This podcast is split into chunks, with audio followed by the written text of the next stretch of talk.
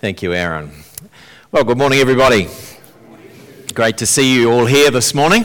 Um, I heard a wee story last week about a David and a Rosemary. They were elderly farming couple. They'd just retired and they'd been going to a local fair for years and years. 40 years they've been going to this local fair, but for the last 20 years at that fair, there'd been helicopter rides had been offered.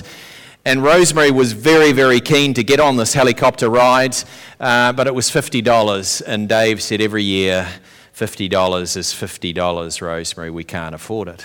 And Rosemary got progressively upset, and every year she would ask Dave, should, we could go, surely, surely we could go on this ride. Anyway, the, the pilot got word of this, and he said to Dave, Look, Dave, you can go free on one condition during this 10 minute ride. If you say nothing, it will be free. If you say anything, it's going to cost you the $50. So they went on the ride, and the helicopter was banking and putting on quite a display. And they got down at the end of the 10 minutes, and the pilot turned to Dave and said, That was remarkable. You didn't say a word. And Dave said, Yeah, I know. I thought I was going to say something when Rosemary fell out, but $50 is $50.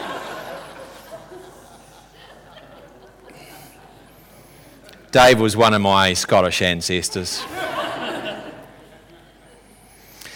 when I went to school many, many years ago, when I went to primary school, it was a few years after Max Scott went to primary school, but it was many, many years ago.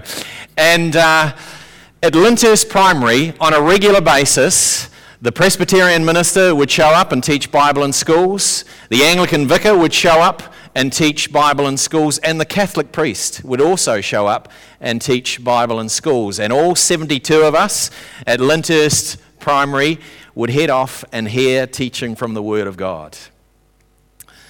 I don't know of any schools in Dunedin now that are teaching Bible in schools. I think there's one or two out at Mosgiel, but I don't think there may be one left in, in Dunedin, but I don't think there are many.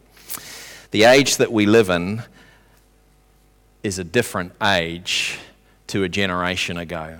We're now living in an age where Muslim prayers are being public, publicized publicly. The secular pluralism that is defining our public life is now changing the way we have to live our lives as Christians. This secular pluralism where truth is claimed to be relative and vague and contradictory notions of diversity and tolerance and inclusion are shaping our public life. Alongside this supposed tolerance is a very aggressive intolerance to Christianity. Today, we find ourselves back in the place where first century Christians are living. There is a hostility in our climate today that is very, very similar to the climate that Christians in the first century had to embrace. And it's for that reason that we're going to jump into 1 Peter. Over the next three months, this morning we're starting 1 Peter, and over the next three months we're going to take a leisurely journey through this letter that Peter wrote to those first century Christians. And the reason we're doing that is because the context that they found themselves in then is very, very similar to the context that we find ourselves in here. It's not a particularly long letter, uh, it's five chapters, First Peter. And so we're going to dig deeply and not rush through it. Scot McKnight, in his commentary on 1 Peter, makes the opening statement. The message of 1 Peter concerns how Christians are to live in a hostile environment and live in such a way that they not only endure, but also have a lasting impact for good on that environment. Now, if you haven't experienced hostility in your walk as a Christian, then it may be that you're just keeping your head down and trying not to offend people. But we're going to learn over these next three months as we journey through 1 Peter that actually keeping our head down, trying not to offend people, trying not to offend the age of secular pluralism is not the way of faithful Christianity. So, if you've got a Bible, uh, turn with me, and uh, we're going to unpack only the first two verses uh, of First Peter this morning. Before I do that, a couple more introductory comments. Obviously, it was Peter who wrote uh, this first letter, the apostle, but we learn in chapter 5, verse 12, that he co wrote it with Silas. And that's significant because Silas was a significant player in the early church. Silas, we learn quite a lot about in the book of Acts. We learn about Silas in Acts 15. We learn that he was a prophet. We also learn in chapters 16 and 17 and 18 in the book of Acts that he was sent out as a mission partner with Paul and Timothy. He played a key role in the establishment of the early church.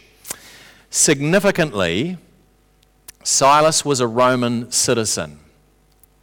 The Apostle Peter was not. But Silas was a Roman citizen. And so when Paul claimed his Roman citizenship uh, and he was whisked off to Caesar, Silas went with him.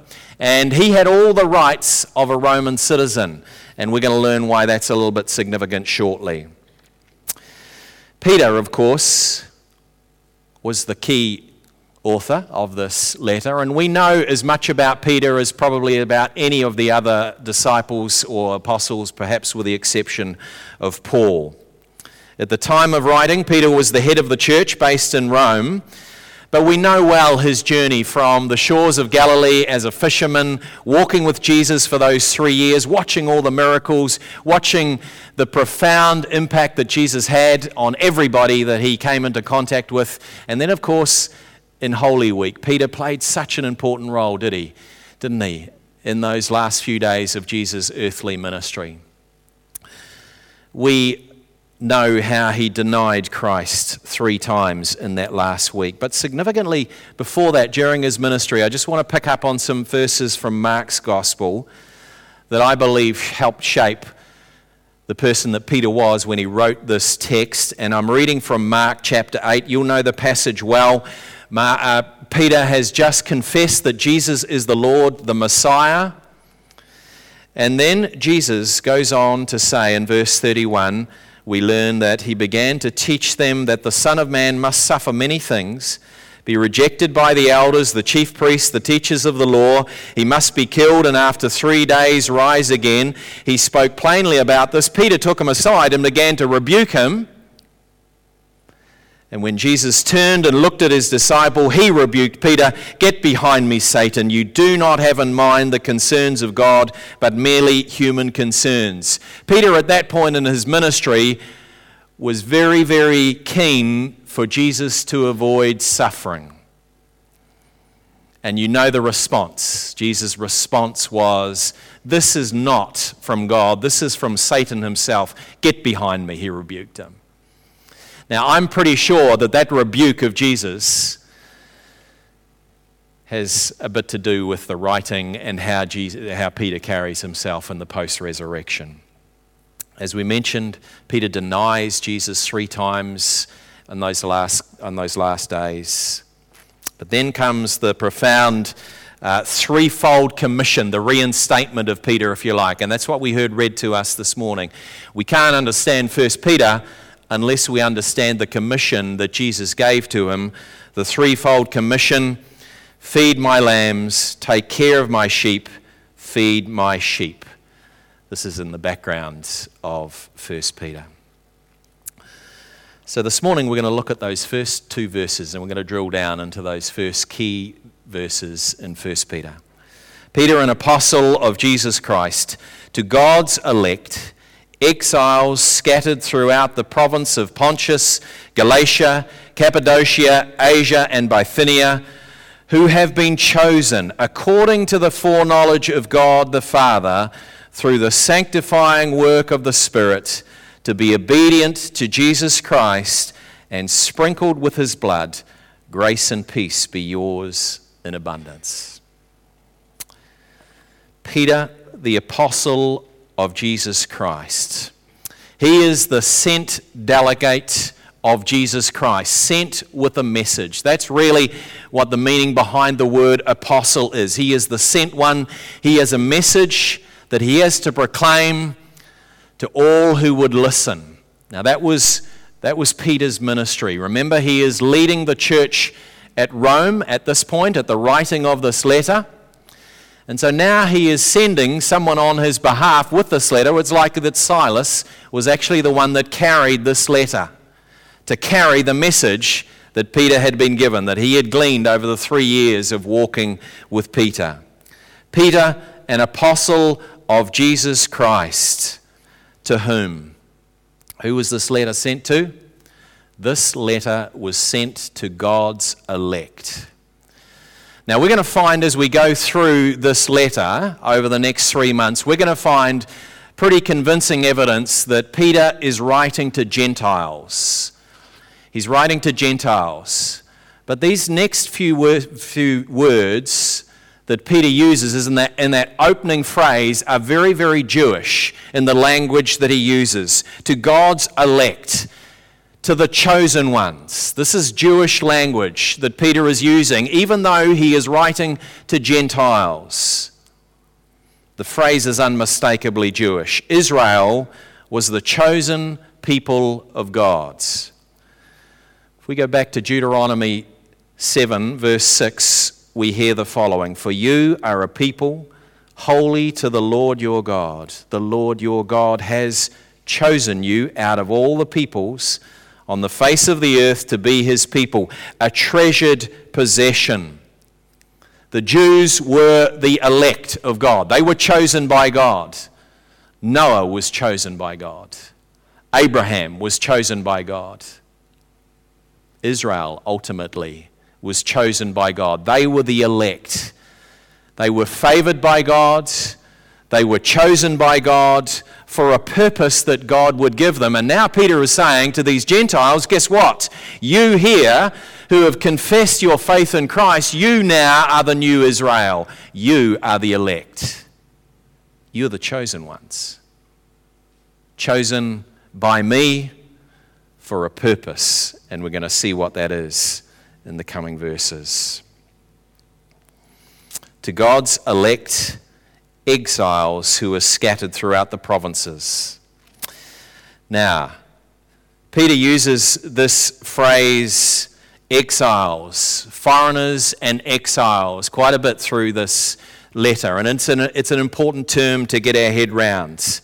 The word is parepidemos, and it means a resident foreigner, someone who has come from another place and they are now residing in this new place, and they are residing amongst the natives. They do not belong here. They are exiles, Peter says, resident foreigners.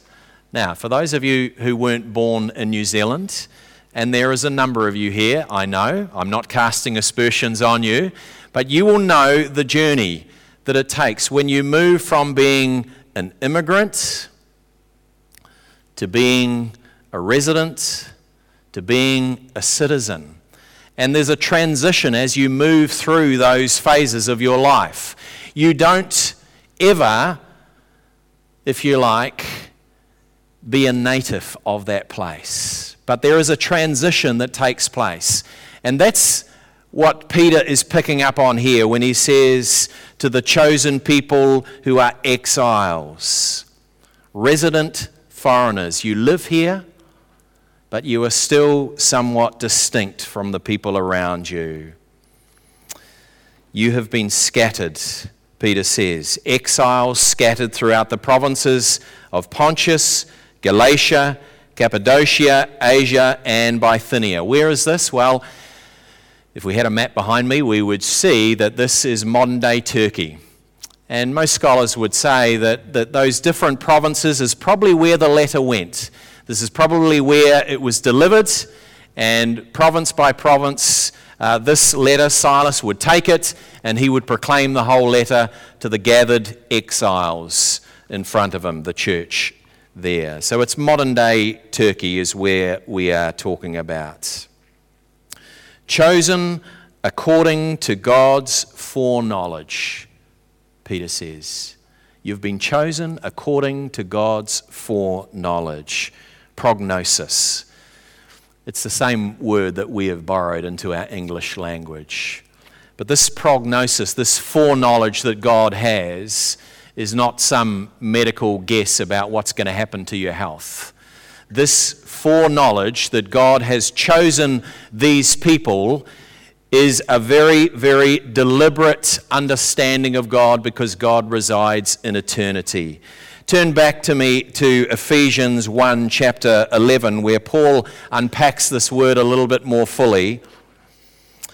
In Ephesians chapter 1, 11, we read the following In him you were also chosen, having been predestined according to the plan of him who works out everything in conformity with the purpose of his will. So, this choosing according to God's foreknowledge is not just a decision that God makes.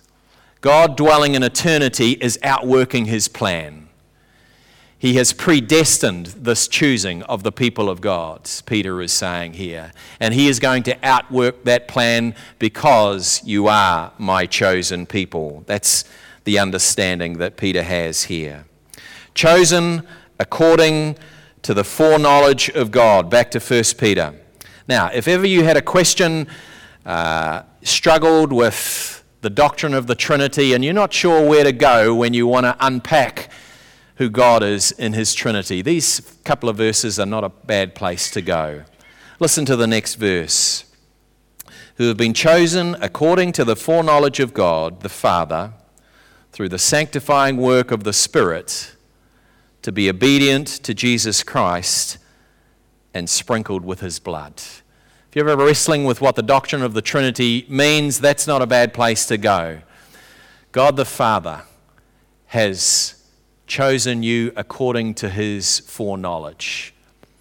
How is that happening? How is that working? Well, it's working itself out by the sanctification of the Holy Spirit, the sanctifying work of the Holy Spirit.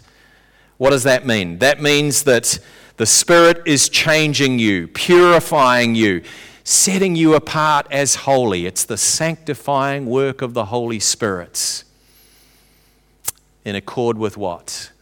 In accord with the Lord Jesus Christ, who has sprinkled with his blood. Again, Peter is using this very Jewish language here the sprinkling of the bloods. He's taking us back to Exodus, Exodus 24 8, where we learn Moses took the blood, he sprinkled it on the people, and he said, This is the blood of the covenant that the Lord has made with you in accordance with these words. Peter is saying, The new covenant is here.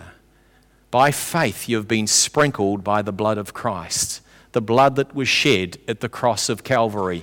You, the chosen ones, have been sprinkled with that. What's your response? Peter says the only response that you can have is a response of obedience.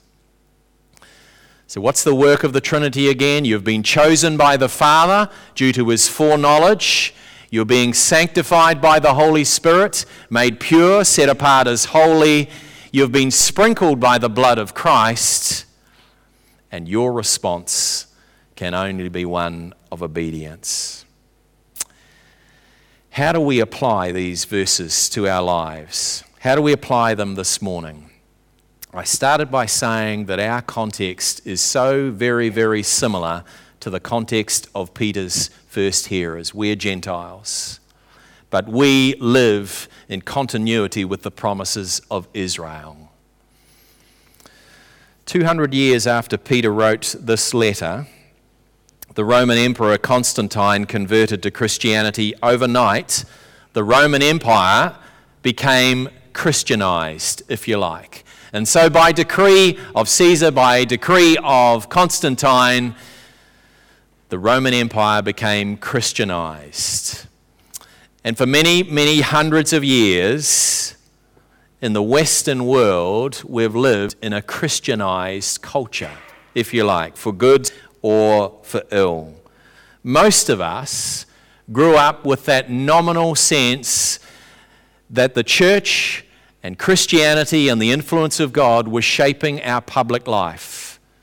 In recent years, and that's become even more intense in recent weeks, the influence of the gospel of Jesus Christ is having less and less an impact on our public life. In fact, I would say it is now being actively, by government decree, being exercised out of our public life.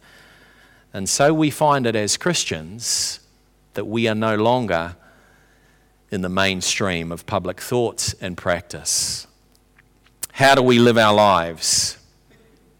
the disease that you feel about government moves around euthanasia, about abortion, about marriage equality, is because your culture, my culture, has embraced the myth of secular pluralism where all faith statements are equal. And so the church is being actively marginalized.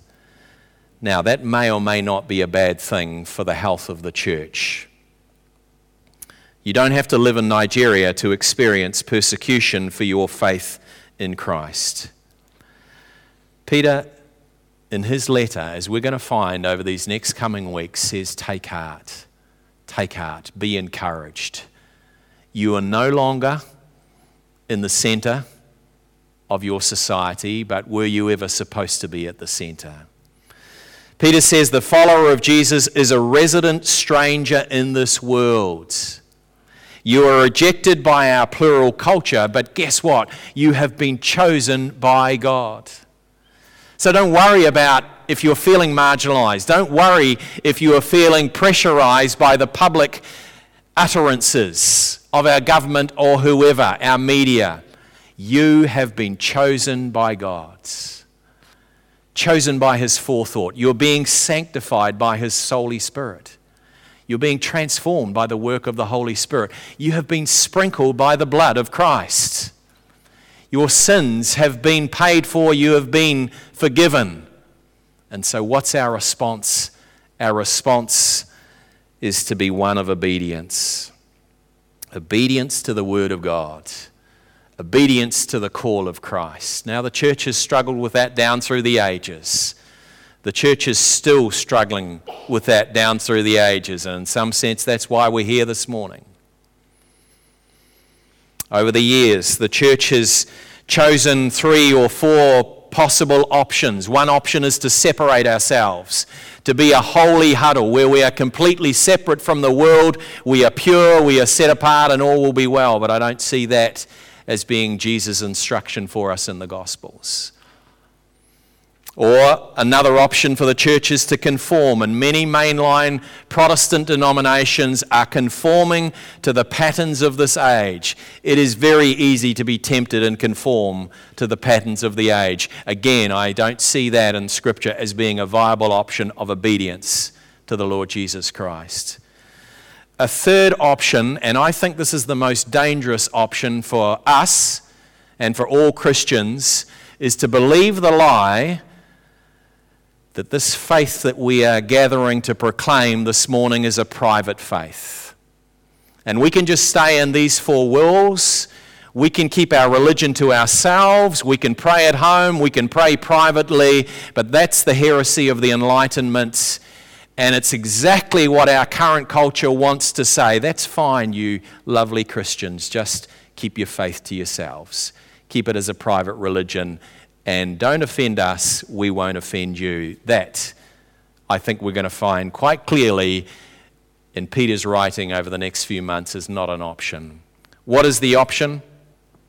Peter says to live out your faith boldly, wisely, and gracefully, bearing witness to a crucified Savior who died for the sin of the whole world. And this truth is public truth that we must proclaim and live publicly.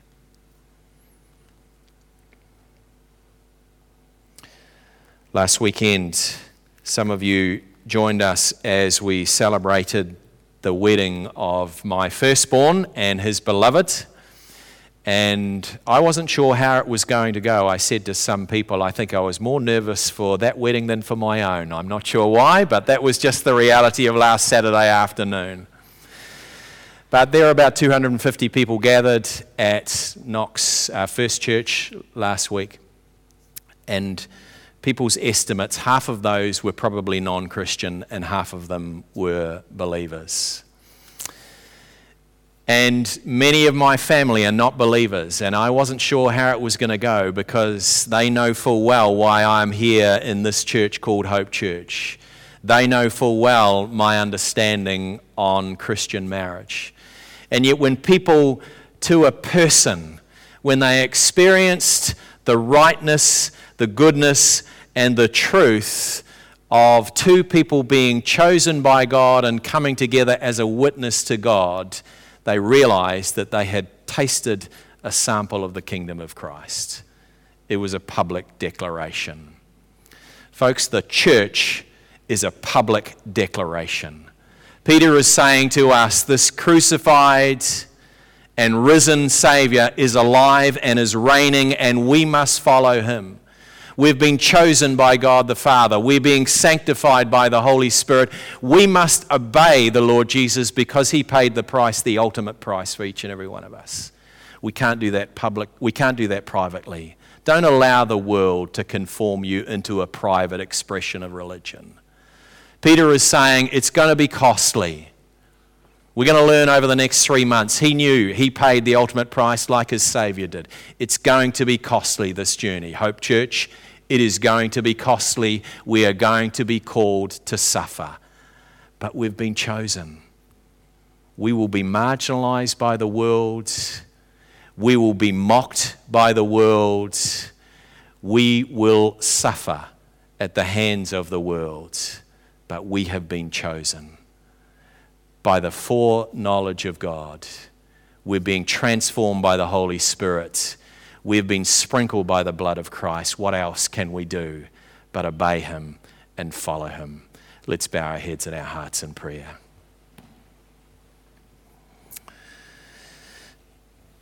Father, in many respects, we are beginning a journey with you in all sorts of different ways. And we know that the climate that we are placed in is a hostile climate. Christendom has passed in these lands. And for some of us, we might be able to rejoice in that. For some of us, there is a grief and a letting go and a loss in that. But Lord, we thank you that you have chosen each and every one of us here this morning. We thank you that you are transforming us by the work of your Holy Spirit. We thank you again this morning for the sprinkled blood of Christ that allows us and our sins to be forgiven. Lord, this morning we choose to obey you.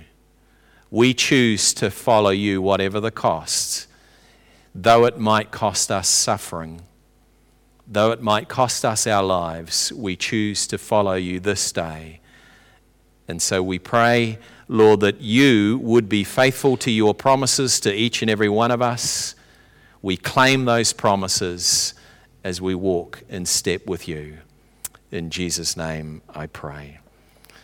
Invite the musicians to come forward as we